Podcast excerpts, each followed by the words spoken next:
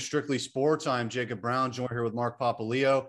We're going to go over the NFC side of the NFL today, as well as talk a little bit about the National Baseball Hall of Fame. The induction ceremony is today. And then there's actually some FAU news that's pretty staggering news came out today. And I'm actually going to lead off with that. I'm going to go into the exact details here just from the headline of the article. And mind me, I got to find it here. Okay, yeah. So I'll start off with this one. So FAU quarterback Nkosi Perry has signed an NIL deal with Islamorada beer. It is believed to be the first beer liquor deal for a college athlete. Perry is repped by Trent Robinson of First Round Management. That's tweeted out by Darren Heitner. And then the second big piece of news today was that the Florida Panthers, the NHL team, they tweeted out, making more NIL moves. We have offered NIL contracts to every eligible female athlete at FAU Athletics. Each athlete is welcome to apply to our Florida Athlete Program through Dream Field Company. So two humongous pieces of news. And this is on top of FAU baseball. They just got a $1 million donation. And before that, the FAU head coach renamed to the Haggerty family head coach, because the football team got a $3.5 million donation. So FAU, they are seriously making moves right now. Yeah, FAU's got some money rolling in, and it's really exciting to see the programs are going to get, this funding that they need. The baseball program has been the strongest out of all the sports, really. They've won a lot of Conference USA championships, I think, 2 or 3. Yeah, something around there. So they've been consistent for a long time since I've been young. So it's nice to see them finally get a huge contribution to the program. And as you mentioned, the football program got a $3.5 million donation to rename the head coaching position, which is a good thing for the program due to the fact that she also got some money from UF as well to go there and get spanked by them. But FAU definitely showed that they were worth it to be on that field there on a Saturday night. But I wanted to give you a quick correction on the Nkosi Perry NIL deal. It's Islamorada, as in Key West. I knew I would butcher it. I knew it. Islamorada Brewing Company, and it's the first alcoholic NIL deal, right? I think it's the first alcohol NIL deal, oh my God, in college sports. So that's pretty huge. Yeah, and he can do it too because he's a senior already. It's not like, oh, he's an underage college athlete. He can totally do that. And quick little nugget about them too is that beer company, Adiel, the director of student media, he actually knows two of the people who founded that company. So some roots there with FAU as well. And but yeah, bottom line, this is humongous for FAU. Facilities is the biggest thing that they needed to harp on. And with the recent movement of your UCF probably going to the Big 12, there's a void there. And FAU, if you get all this money coming in, you say, okay, our facilities are going to be here. They're bare minimum. FAU is a better program for all sports, I would say, better than USF. Maybe it's a stretch, but USF football hasn't been there. No, you're right. Yeah. Okay. So, if USF can be there, if UCF is finally getting their well-deserved move out to a Power 5 conference, FAU, they are really getting into a prime position here. So it's great to see for us. Yeah, I think FAU should definitely get a bid or try to get a bid for the American, because I think that's a great conference for them, especially when you mentioned, you have teams like USF in there that are in the same state and claim to be South Florida when, Boca is a little more south of Tampa. But, who has put a product on that field, in the past, Willie Taggart's had a good start to his tenure here. Obviously, Lane Kiffin came in there and changed the program. So I think, it's on the up. FAU's on the up and up of football. Yeah, absolutely. And I'll clear up my comments on Twitter that I made about the game. I know some people probably took them slightly the wrong way. Basically, what I was saying is there were people that you're not very fond of, Mark. I'm not going to name drop, but people were saying that the FAU loss was embarrassing to FAU. I'm like, it can't be embarrassing. And this is no offense to FAU. It's just the dynamics of how college football works. It can't be embarrassing when you know it's going to happen. We all knew that FAU was going to go in there and lose. What we all wanted to come out of was, okay, How much has the team progressed? What do they need to do moving forward? What's their standing in Conference USA? How does Nkosi Perry look? Those questions were answered, and answered really well. FAU covered. They did not. Now, FAU covering is also a little misleading because it was 28-0 in the fourth quarter. So it was kind of points at the end of the game, but still they covered. Good job. And I mean, it was a good showing by FAU, I guess, overall. That's a great cover by them. I mean, they were down 20-0 in the fourth quarter. They lost 35-14, right? Yeah. I mean, they scored more points than Miami did against Alabama. So, I mean, I don't understand why they're getting so much, like, as you said, like local FAU, you know, supporters that, I mean, we won't talk about, you know, talking down on the team, saying that they should be, you know, embarrassed. I mean, no, you shouldn't. And you really shouldn't. That you're not even in the same stratosphere as an SEC school, let alone the Florida Gators. And I think on Saturday, the Gators showed more than the FAU did because I don't think they look as good as they should. You know, they should have blown FAU out of the water, you know, based on paper, but it's not what happens. FAU came out, you know, again, 28 points to, you know, they scored 20. It was, when I checked it out, it was the fourth quarter. It's 28-0. How do you score 4 touchdowns in 4 quarters if you're the Gators against FAU? That should be more embarrassing. That's more embarrassing, I think, than FAU going in there and losing by 3 tuds. Oh, yeah. I mean, that's a very valid point. So, overall, FAU, they're going into this weekend, this Saturday. They're going to face Georgia Southern at home for their home opener, 3:30 p.m. I will be on the call with Zach Weinberger, so we're going to be there broadcasting via FAU Owl Radio. You can check that out at FAUOwlRadio.com. So it'll be 3:30 p.m. on Saturday. That'll be a dub. Oh, yeah, for sure, dub.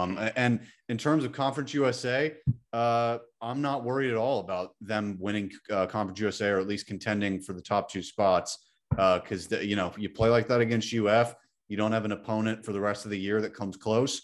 They got to do it, bottom line, and it's a big year for Willie Taggart. But now let's move on to baseball. Our guy, Derek Jeter, you've got the Yankee logo on the back. I'm in my new room here at UVA. I don't got any Yankee stuff showing, but Derek Jeter is being inducted into the Hall of Fame today, along with a few other guys, but obviously Jeter, he's the star of the show. And listen, I mean, as a Yankee fan, I grew up with the guy. I think it's awesome. Well-deserved. You know, I see all the Twitter people chirping Jeter saying, oh, Derek Jeter's, just stop it. You would dream of having a player close to Derek Jeter on your franchise. It's coming from all those, you know, Marlin fans, right? Oh, Derek Jeter ain't shit. Well, what have you watched in your time, right? So that's where I look at it there. But bottom line, congrats, Derek Jeter. Can't wait to hear his speech later today. Yeah, congrats to our captain. I mean, he won us 5 World Series. He helped win us 5 World Series championships. I don't really know how you knock that. I mean, there are a lot of haters on Derek Jeter who say he's not, you know, he's overhyped, he's overrated. And you know what? I mean, when you play 20 years in a sport, and the back end of your career is kind of on a washed roster. You know, after 2009, Derek Jeter wasn't on great teams. They weren't good. So, I mean, you're going to have seasons where you're hitting below average, where you have bad defensive games, and you know, it's going to happen. There's ebbs and flows to baseball. And when you get to that age, like Derek Jeter was, I mean, it's what happens. He's human. He deteriorates, you know. I don't see anyone, you know, rest in peace, Kobe Bryant. I don't see anyone talking about Kobe Bryant's last 5 years of his career where he was getting overpaid and, you know, the team really lacked talent because of it. They couldn't pay anyone. Kobe Bryant. And I feel like he earned that, and he did. And Derek Jeter earned the right to be the starting shortstop of the Yankees for as long as he was. Yeah, absolutely. And you know, people will knock, you know, his career OPS was 817. His defense wasn't that great. Listen, what do they always say about baseball? You need defense at catcher, shortstop, and center field to win championships. Jeter was the shortstop of 5 of them. So I don't think his defense was that bad that it prevented any winning. That is far from it. And listen, 3,000 hits. I retweeted something earlier today that Derek Jeter is the only guy. Yeah, Derek Jeter is the only player in MLB history with 250-plus home runs, 350-plus steals, and a 300 career batting average. Yeah, but he's overrated. Yeah, he's overrated. So, but yeah, looking forward to that speech for sure. So let's move on to the NFC preview. If you listen to our last pod, we did the NFC East at the end. doesn't mean we can't do it again. So let's just get it out of the way. We'll do it quicker than the other divisions that we're going to do today, but we're just going to get it out of the way still because it's an NFC pod. So obviously I'm a Giants fan. So there is a little bit of influence there, but when you look at the NFC least, you really don't have to grasp at many straws to make an argument for your team. So I look at Philadelphia, they're at the bottom of the barrel. They're going through things. New head coach, first year for Jalen Hurts as a starter, Devontae Smith's a rookie.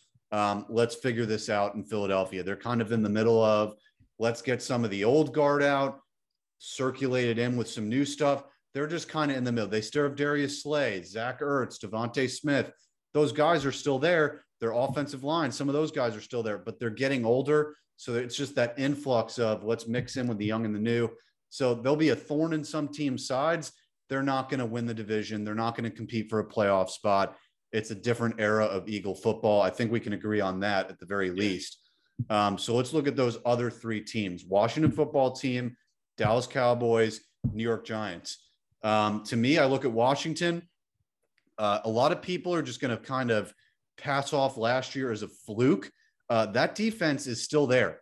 That defense did not go away. It's still a Ron Rivera defense. There is no escaping that. What I cannot avoid as a looking at them from face value is their offensive weapons.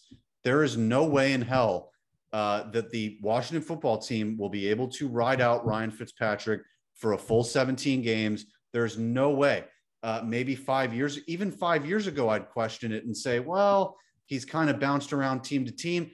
He's just a journeyman quarterback. I'm not calling him a bad quarterback, but he is streaky. Everybody knows Fitz. There's Fitz magic. And then the opposite of Fitz magic is the guy that's on the bench for the other half of the season. So he doesn't have very many receiving targets. Running game it's good, right? Antonio Gibson, you mix in guys in there. It's good, not amazing. It's not Zeke and it's not Saquon. So I look at Washington. The question is going to be the offense. I agree with Washington. As a Dolphins, I sat through a year and a half of Ryan Fitzpatrick, being my starting quarterback with a roster that wasn't ready to win. They had a good defense. They had, some interesting offensive weapons, like a lot like the Washington football team. And, I really think this defense can really get them to where they want to go this year. I don't think Ryan Fitzpatrick needs to be, outstanding to win that division. I think Fitz can, play average and play well enough to where he's not going to lose you a bunch of games because they have a good running game at Antonio Gibson. They have good receivers, Terry McLaurin. They have who's their tight end? I forgot his name. He retired, but no, they have a new one. Yeah, they have a new one. I'll figure it out. Their defense is just very good. They have a good secondary. Chase. Oh, you're talking about Logan Thomas? Yes, Logan Thomas. Yeah. He looks good for them. Chase Young looks great, but Ron Rivera is, and he's a good coach. They just won the division last year. Who's to say they can't do it with Ryan Fitzpatrick? So, again, they're in the worst division of football.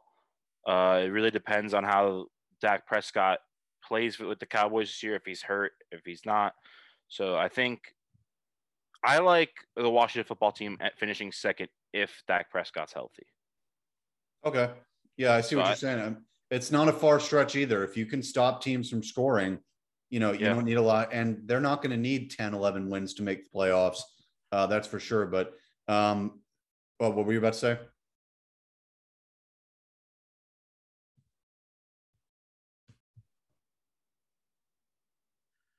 Yeah, so again, I watched Ryan Fitzpatrick for a year and a half, and he won us a lot of, he was able to win us some games, Dolphins went 5-11 his first year in Miami. They had one of the worst rosters in the NFL, and we were getting, patronized for tanking for whoever we were going to take.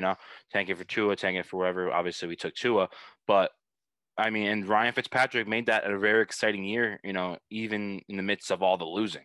So I think Washington's getting a solid quarterback. I don't think it really helps them in the long term due to the fact that they still don't have an answer. Quarterback, but I can see them winning, maybe winning the division depending on injuries to the Cowboys. But if not, I could see them coming in second over the Giants. Yeah, it's fair. And, one thing that Fitz does give Washington is he gives that veteran security. He's been through it. He's led many locker rooms of 53 people. This guy's been around, and people respect Fitzpatrick in locker rooms. And you know, bare minimum, maybe this is like an 8-week thing, a 9-week thing, because Jimmy G is on the trade block, or theoretically he's on the trade block. My theory has been Niners are going to give Jimmy G the first 8 weeks to boost up his trade value, and then they might try and trade him at the deadline. They'll give him the games against Seattle and the Rams just to see, okay, is Jimmy G really our guy, or do we want to try out Trey and get some more dynamics? So maybe Jimmy G's a guy that ends up in Washington midway through the year, but we'll see how it works out with Fitz. So now let's move on to the New York Giants. Listen, I like this team. And to be honest with you, we did the AFC podcast, and I was like, Giants are going to win the division. I'm starting to kind of just like, I'm talking myself back from it as a fan, because so much has to go right for the Giants as well, to where you can look at it on paper and say, oh, you know, you got Kenny Golladay, Sterling Shepard, Kadarius Toney, Evan Ingram, Kyle Rudolph, Saquon, offensive line upgraded with Nate Solder coming back, Andrew Thomas on year 2 at left tackle, Daniel Jones, last chance, right? You added Dory Jackson at corner from Tennessee. You know, things are going in the right direction, but at the same time, none of these guys have ever put it together as a group. And so at least you can look at Washington and say, they did that last year. You can look at Dallas and say, Dak's been there, done that. Daniel Jones has never been there, done that. So he's got to prove first, okay, I can lead a group of guys. I can reproduce, or not reproduce, but I can give Kenny Golladay the same production that he had with a guy like Matt Stafford. Like, I was thinking about that the other day. Kenny Golladay, his stats, you know, oh, number 1 receiver catching passes 30. That's Matt Stafford. That ain't Daniel Jones. So Daniel's going to have to replicate what Stafford was to Kenny Golladay. Can he even do that? We have no idea. So that's really when I look at a team and I say, okay, you've got it on paper, but I look at quarterback and I say, I don't know. That's kind of where I'm stuck with this Giants team now. I agree 100%. Daniel Jones has been an issue for the Giants since he's been drafted. He hasn't really grasped it. He's been a better runner at times, and he is a thrower of the football. They upgraded their offense. You know, they got Kenny Golladay. They added Kyle Rudolph. Evan Ingram should be good if healthy. Kadarius Toney from the draft from UF. Good pick. And Sterling Shepard's still there in the slot. It also depends on Saquon Barkley's health, because I think that is your biggest asset on your offense is that run game. And without that run game, your offense is nothing, because Daniel Jones can't, you know, just throw the ball on, every time, because he can't throw the ball anyways, in my opinion. But your defense looks solid. They've obviously upgraded with Dory Jackson. I'm not sure. I didn't really pay attention much to the draft. Did they answer any issues with the draft with defense? Draft was okay. They didn't go too heavy with stuff, because they drafted Toney, and they kind of the draft is kind of just like they're not getting stars, but they're getting guys that are going to be a little bit better guys. Okay, they're getting better. Well, all right. So I mean, again, I feel they're a third place team in that division if Washington can do what they did last year.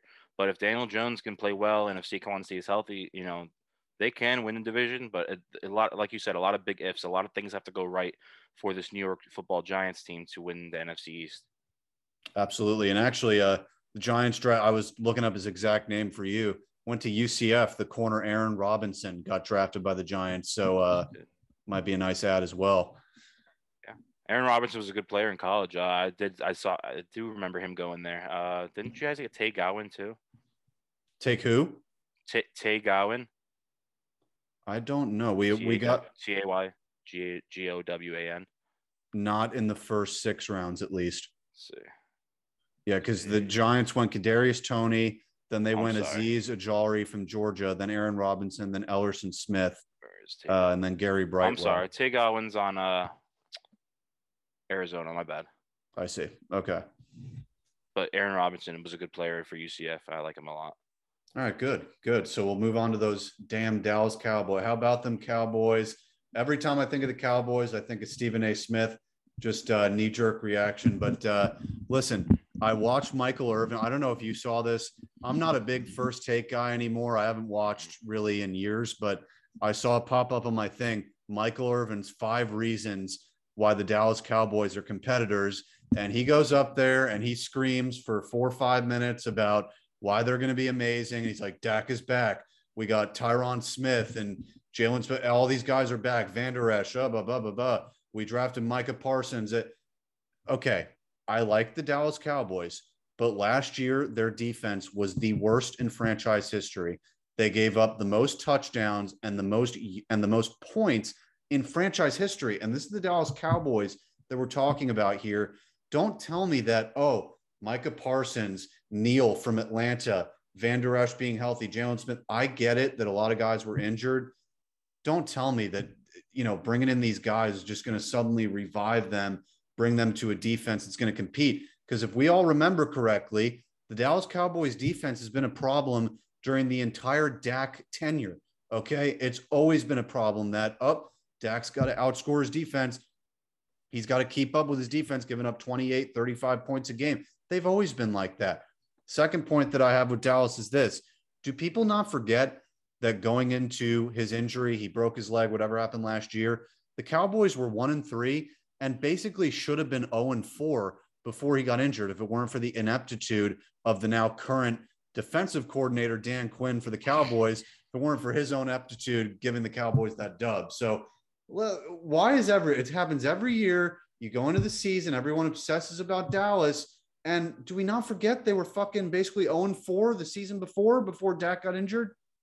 Yeah, I mean, they're coming off the worst season of Hard Knocks I've ever watched in my life. So, and they have a hell of a lot of personalities in that team. Dak Prescott, CeeDee Lamb, Mark Cooper thinks he's the best receiver in the NFL somehow. You know, Zeke. I mean, they have a good defense with DeMarcus Lawrence. I mean, they have a good defensive line with DeMarcus, headlined by DeMarcus Lawrence. They added Micah Parsons to an already solid linebacker room with Leighton Van Der Esch and Jaylon Smith, former Notre Dame kid. Again, on paper, they are stacked. They are probably on paper the most talented team, one of the most talented teams in the NFC. But I see tomorrow night, actually, they are going to be routed by Tampa Bay Buccaneers.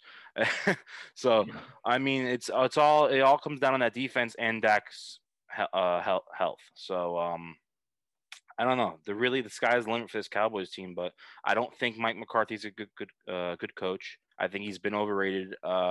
Any coach that only gets one championship with Aaron Rodgers because they can't give him everything else around him that he needs to succeed. The one year Aaron Rodgers, the Packers had a great defense. They won a Super Bowl, and it never happened again. I think they're kind of, you know, overrated at this point. They need to find their identity first, and I think that's going to start with Zeke. I think Zeke's going to have a huge role this season with the team. So, they should win in division, but we'll see. Yeah, and people forget this too. Running backs don't have very long shelf lives, and Zeke's been going down year by year. We're getting to year 5, year 6, year 7. That's when running backs are not the same anymore. I mean, look at Le'Veon in Pittsburgh. Now he's on a practice squad with Baltimore. Look how far – just in a 3-year period of time, Le'Veon went 3-4-year period of time. So the Cowboys are in a situation now that where if Zeke's not performing, you're like, well, we don't even have a star running back anymore because these shelf lives are not long. And what I also thought it was interesting, I actually did some research into the Cowboys this morning. Dan Quinn said a few practices ago, he said, we're going from the 3-4 scheme to the 4-3. Some people think it's specifically in reference to Lawrence complaining about, he was like, I never get to stand up on defense. Well, now this 4-3 gets to, you know, kind of change his style of play. I don't know if this is actually going to impact Dallas heavily, but they are definitely changing the way that they play defense. And you kind of have to, right? That's the devil's advocate. Yeah. You have the worst year ever. You have to change. But it is some sort of schematical change for Dallas that's going on. Yeah, I mean, they made a good change to hiring Dan Quinn to be the defense coordinator. I think he's a good defensive mind. Their secondary is still god awful. Keanu Neal is the best player they got, you know, I feel like, in that secondary. Yeah. Other than that, I mean, yeah, it's kind of the same shit, different year for the Cowboys.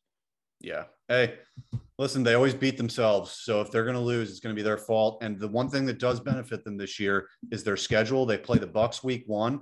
But then after that, they don't play really a competitor at all until week 11 when they get Kansas City. So they have a pretty nice schedule. That's really what's going for them. So we'll see how that works out. Take the points on Thursday. Absolutely. Absolutely. So let's move on to that NFC North. This is going to be an interesting division too. I think, again, just like we ruled out Philadelphia, we don't really have to talk about Detroit. Jared Goff, though, did come out with some comments today saying, I don't want to curse, but he basically was saying, we don't give a shit that people say we're going to suck. I'm sorry, Jared, but you're going to suck. So let's move on to the rest of that division. Minnesota, Chicago, Green Bay. Basically, it's Green Bay's in first, and we got to figure out who's in second place. So Minnesota, Kirk Cousins is back. Mr. I won't get vaccinated. All the wokies are freaking out over him. And then you got Chicago with redhead Andy Dalton and its starting quarterback. So which team do you like more right now going into the season, Minnesota or Chicago? I feel like I have to go Chicago here only because, you know, they have a good defense, you know, headlined by Klumac, Roquan Smith. They have a solid secondary. Their offensive line looks good. For, you know, it all really depends on when they're going to start Justin Fields, because Andy Dalton is not going to win them a lot of games. Andy Dalton is a good field general. He's been there, done that. Did you freeze? No, I guess you didn't freeze. He's been around the league. He was on Dallas last year. He played well for them. Again, their defense was terrible. Couldn't keep them in ball games. So I think Andy Dalton needs to be benched by week 3 to even give them a chance to really give the Packers a run for that division and to get a wild card slot, because Justin Fields looks ready to go. They got a solid running game with Dave Montgomery and Tariq Cohen. Allen Robinson out there at wideout. They also have Darnell Mooney. You know, they have a lot of pieces around there, and it just depends on who's at quarterback. And you need Justin Fields out there. If he is the number one guy in the locker room, he definitely is, man. We know what Andy Dalton is. We know just what Justin Fields is from his college tape and what he can do, and we know things he can't do. So why don't you throw him out there week 1 against the Rams and see what he can do, because that's a really good defense. And, you know, what else, what's better than, you know, getting the game speed week 1? Yeah. And to me, it's just so questionable, because if you're Matt Nagy, who before he was hired in Chicago, known as his offensive guru, mm-hmm. How long has he been waiting to play with some toys, right? He's had Mitch Trubisky, who he couldn't really work with.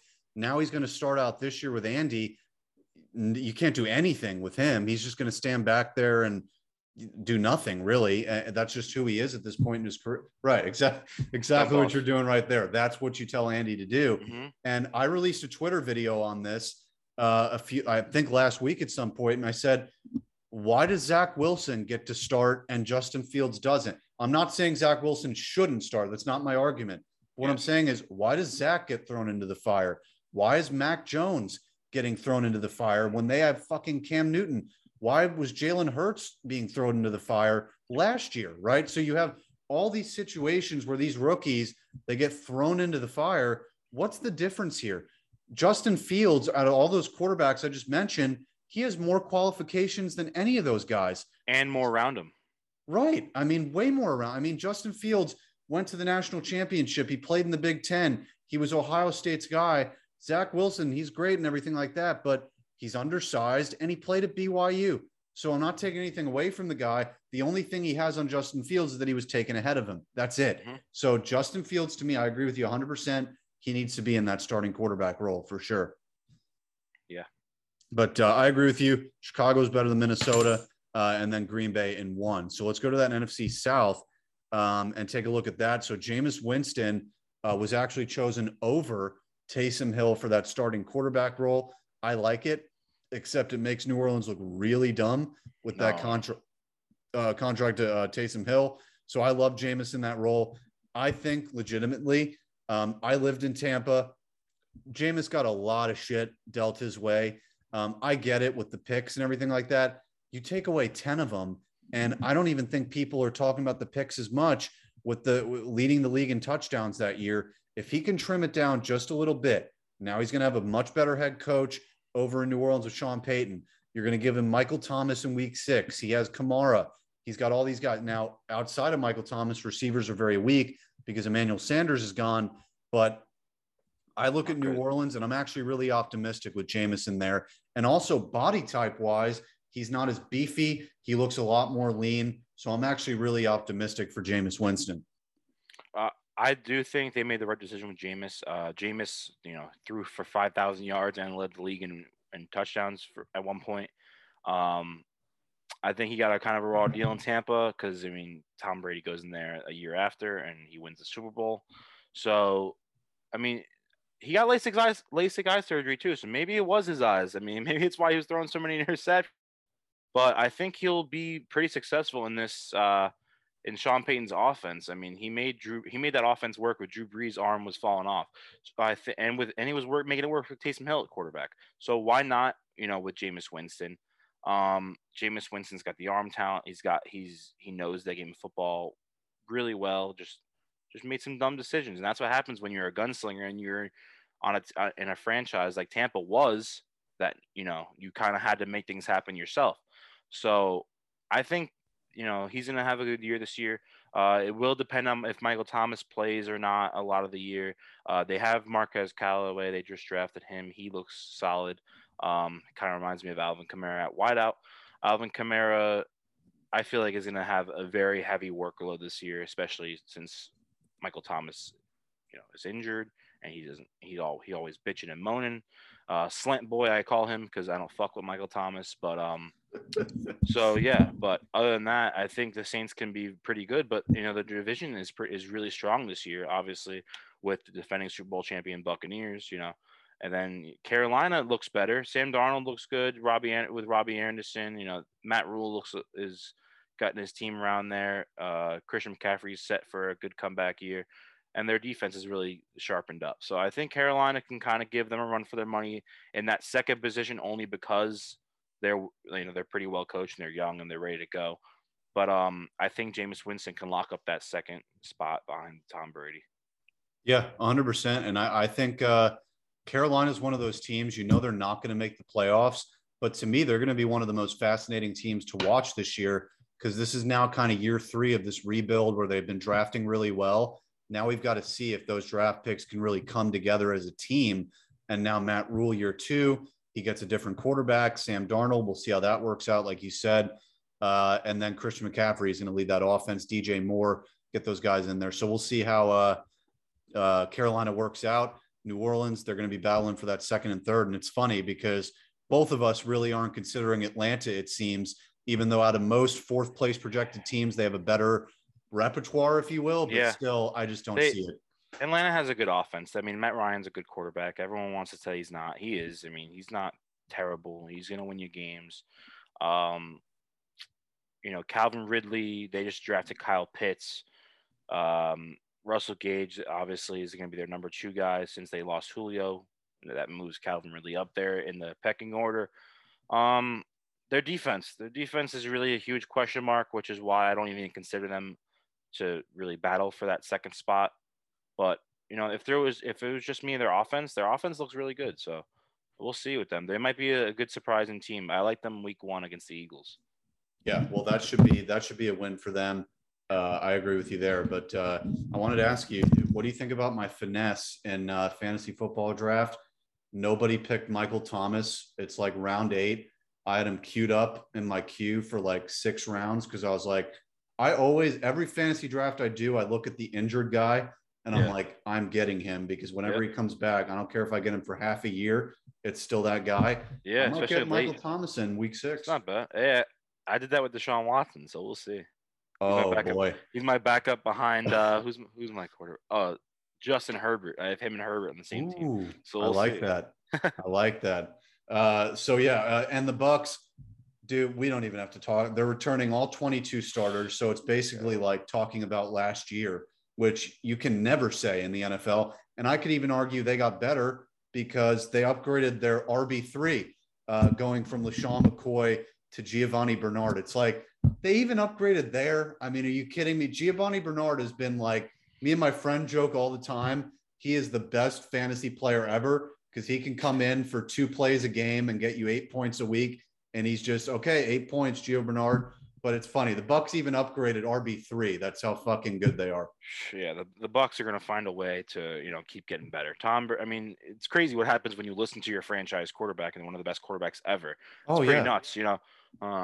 Yeah, I don't know. Maybe the front office in Green Bay should figure it the fuck out. But but yeah, I mean, you're going to get they're going to get better. They have the money to, you know, especially when Tom Brady's not taking top dollar when he should be, because he's still up there with the top five quarterbacks in the NFL at age 42.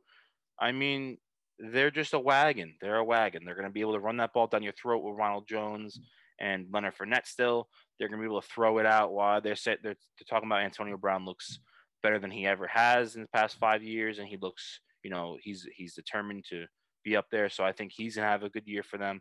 Mike Evans, again, you can't say enough about this team. They have Gronk and OJ Howard too. That's stacked the big everywhere. Thing too is OJ, because he didn't play last year. Yeah, no, they're stacked everywhere. So we'll see what happens. I like them to obviously win that division again, and we'll see them in the NFC Championship. So 7-time Super Bowl champion Tom Brady, pretty sick. So what other division we have with the NFC West? That's it. Yeah. So yeah. This one might be the best division. It's either this or the AFC North are the best divisions. So I'll give it to you, Mark. How do you think it's going to flesh out in the NFC West?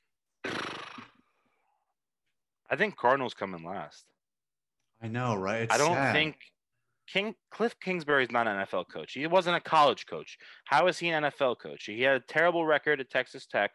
You know, they gave him a job because he's friends with Sean McVay. Oh fuck, I should shoot that guy a DM because I need a job too in the NFL. But like, it's just unbelievable. Like, I don't think he's that good of a coach. I think he's definitely the worst coach in that division.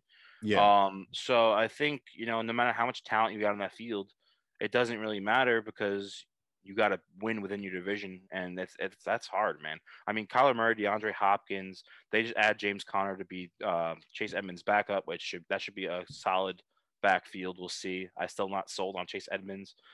Their defense got better. Who did they just add on defense? Oh, J.J. Watt.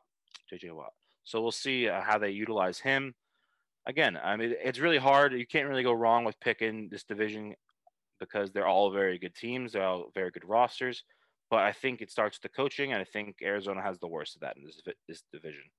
No, yeah. I mean, when you're splitting hairs in a division like this, it's always, what do we have? O-line, QB, and coach. And, you know, you could argue – Arizona has one of those. I mean, you know, because Kyler's great, but even some Arizona fans are willing to tell you, like, is Kyler really the guy, or is he just like a really above average guy? I like him, but yeah, you know, until he wins, the guy. Yeah, I think he's very good. It's just a matter of his size kind of limits him a little bit because he has to get out of the pocket more. But yeah, I guess I like them there at 4. It sucks to say because they're an exciting team. Yeah, and this is the tough part for me because it's like, you could make a valid argument for San Francisco, Seattle, or LA to win first place. And, you know, you look at the playoff spots and it's 3 wild cards. So you could see 3 of these 4 teams making it very legitimately. So just because I don't have a team winning the division doesn't mean they can't make the playoffs altogether, although it makes it more unlikely. So I guess the way I would go. Technically, could all of them make it? They could, yeah. That'd be fucking bananas. They could, yeah, right? Because you could have first place and then second, third, 4. I'm trying to think about it. If they're all like 11 plus to win teams, yeah. Yeah, but the thing is, they're going to beat up on each other. That's how it kind of cancels itself out. Yeah. But it is true though, because it's like the Saints aren't necessarily going to make the playoffs.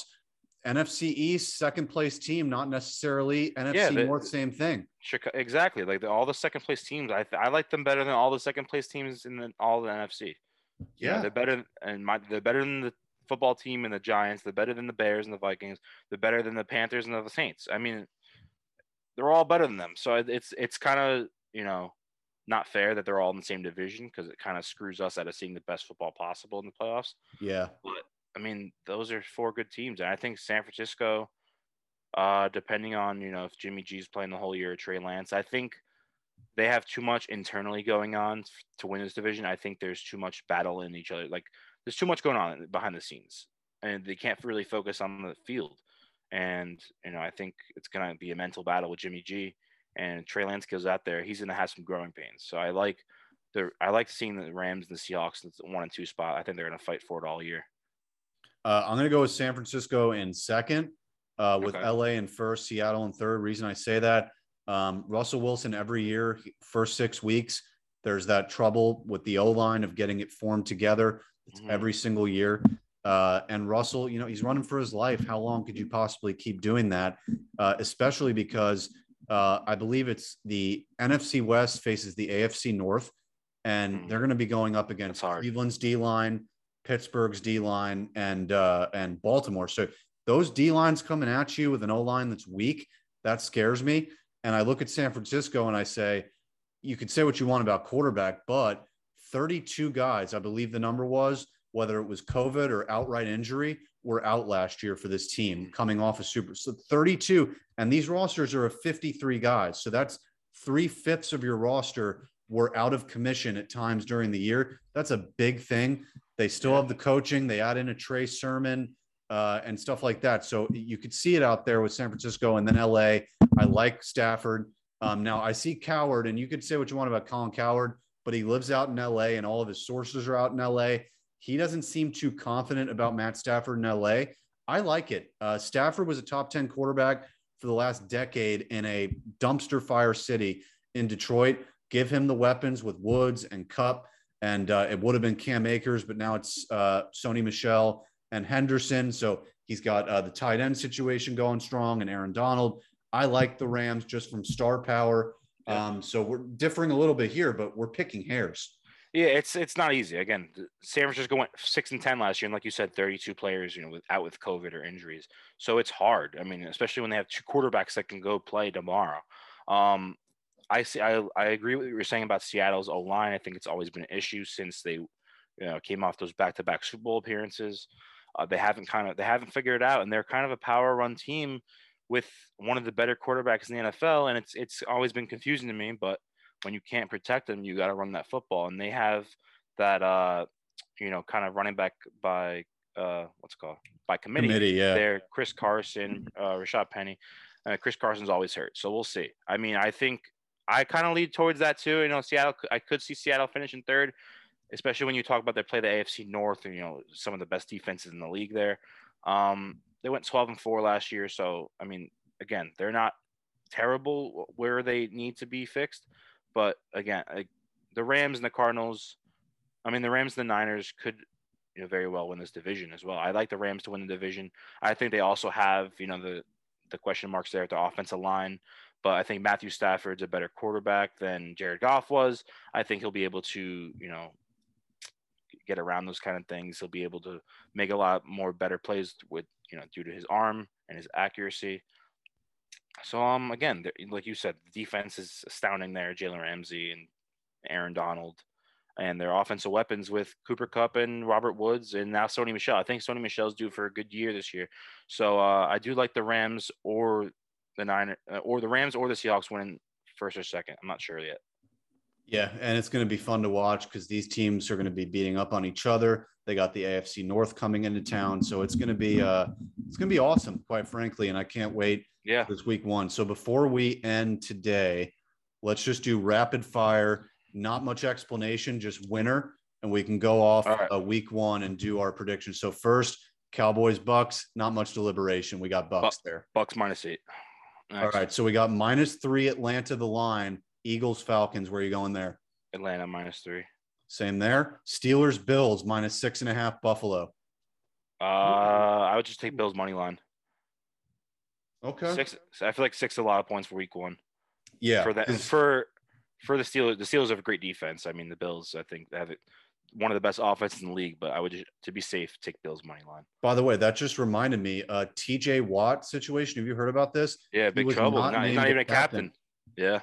Not even captain. Neither is Tua. Neither is Tua, by the way. Hey, yeah. I mean, dude, wow. Hey, spark up the controversy there. Vikings and Bengals -3 Minnesota. Vikings -3. I like the Vikings. Yeah, I'll take that. 49ers Lions -7.5 San Francisco.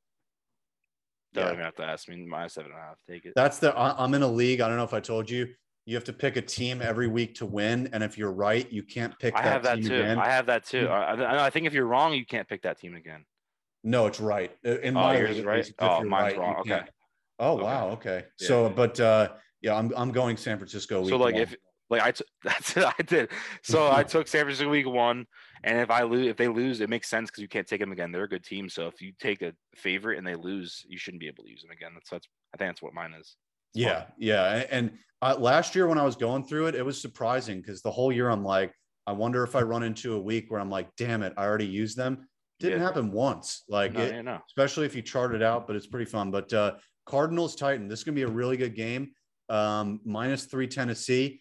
I'm willing to take 3 is a lot, but I think Arizona going on the road, but now that I'm talking about it, it's like, a Tennessee defense. I don't know. It's Swiss cheese, right? Like it's Tennessee. Yeah, I mean, to win the game, Tennessee. Gun to my head, Tennessee. Yeah. Seahawks, Colts. Wentz is playing. That just came out about an hour ago. Wow. -2.5 line, Seattle. It's in Seattle? No, in Indy. I'm taking Indy. I'm going there too. I've been sticking up for Indy for a while. Seattle's favored. Oh, so give me Colts plus. Colts +2.5, you said? Yep. I like that. All right. So we got Chargers at Washington. Chargers favored -1. Chargers. Yeah. I like that line too. I love Herbert. I'm going to rave all year. You're going to get tired of hearing it. I'm going to rave all year about it. Listen, I'm not tired of hearing it. I love Justin Herbert as much as like I shouldn't because the Dolphins could have had him or Tua. And, you know, a lot of Dolphins fans hate Justin Herbert for that, but I think he's a very good player. Absolutely. Jets, Panthers. This is funny scheduling. Of course, Sam Darnold, first game outside of New York, playing New York. But the line is -5 Carolina. A little bit too big, but it's also the Jets. I don't know. I think we could see Zach Wilson go out there and try. And if Zach Wilson goes out there and lights it up, it's going to be the talk of the week. And I don't really want to hear that. So the under. Okay. All right. We'll take it. I have no clue where to go with that. I guess Carolina should win that game. So I'll go Carolina. Yeah. It's just like you look at that 5 and you're like, do I want to take 5? Like week 1, maybe week 4, I'd be like, yes. Yeah, money line. Yeah, absolutely. So we got Jags and Texans, no Deshaun Watson. So Trevor Lawrence's debut, -3 favored Jacksonville. I'll go that too. Yeah. Yeah, so I like that line there. Big game here, Browns Chiefs in Kansas City. Line is -6 Kansas City. Browns Chiefs -6? Yeah. Holy shit. Browns -6. Browns +6. I agree with you. I think it's going to be a relatively close game. Dolphins, Pats. It's in New England. Patriots are favored -3. Good. Listen, I think that you're going to fucking hate me. I think the Pats are going to win the game. That's fine. But I think it's going to be within a point. I don't think it's even a field goal. I think it's going to be very close down the line. Listen, everyone, whoever's listening to this, take Dolphins money line. Take your free money. It's plus money. Put $20 on it. Collect a little bit, and you'll be chilling. I promise. Absolutely. But do you have a winner? Dolphins money line. Okay. Take your plus money. All right, thank God. I was going to say you got to rip off that hat if you said otherwise. No. Dolphins money line. All right. So we got Packers at Saints. Green Bay -4 on the road. I agree with that. I don't think Jameis makes it close. Is the game in Jacksonville? It's in New Orleans. No, it's not because the hurricane. They're going to move it. Oh shit. I think I'm gonna take the Saints spread there, because I think it's gonna be in Jacksonville. They actually made it. The Saints looked at how much flights were from Green Bay to Jacksonville. It's the highest price point and the farthest flight they could make like for that week. So yeah, they're kind of being spiteful there, and fuck it, makes sense. And Aaron Rodgers hasn't won a lot of games in the state of Florida. I saw someone talking about it yesterday. He's not the best in Florida. He wins games, but he's obviously not the best. He's way better in a dome. So if they were going to go to Dallas, I would take the Packers with the points. But since I think it's going to be in Jacksonville, and I think Jameis Winston, playing college football in Florida, playing with the Tampa Bay Buccaneers, I don't think that will be an issue for him, especially when he's grown up in the humidity in Louisiana. So I think I would take the Saints with the points there. Okay, okay. My Giants. It's Broncos Giants. Line is -3 Denver. Bias aside, I don't understand this line at all. I think the Giants have a better roster, and they're the home team. Where is it? In New York. Oh, all right.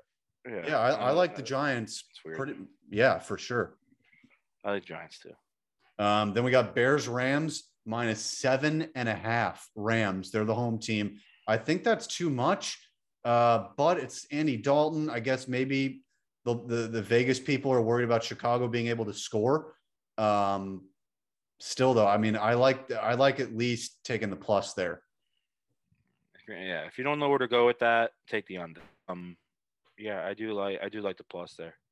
All right, and then we got one more game. Ravens at Vegas. Line is more -4.5 Baltimore. The game is in Vegas. Slam the -4. It's the lock of the week. Slam the -4. Yes, sir, dude. The Raiders defense is terrible. The Raiders offense can't score. Take the fucking 4 points.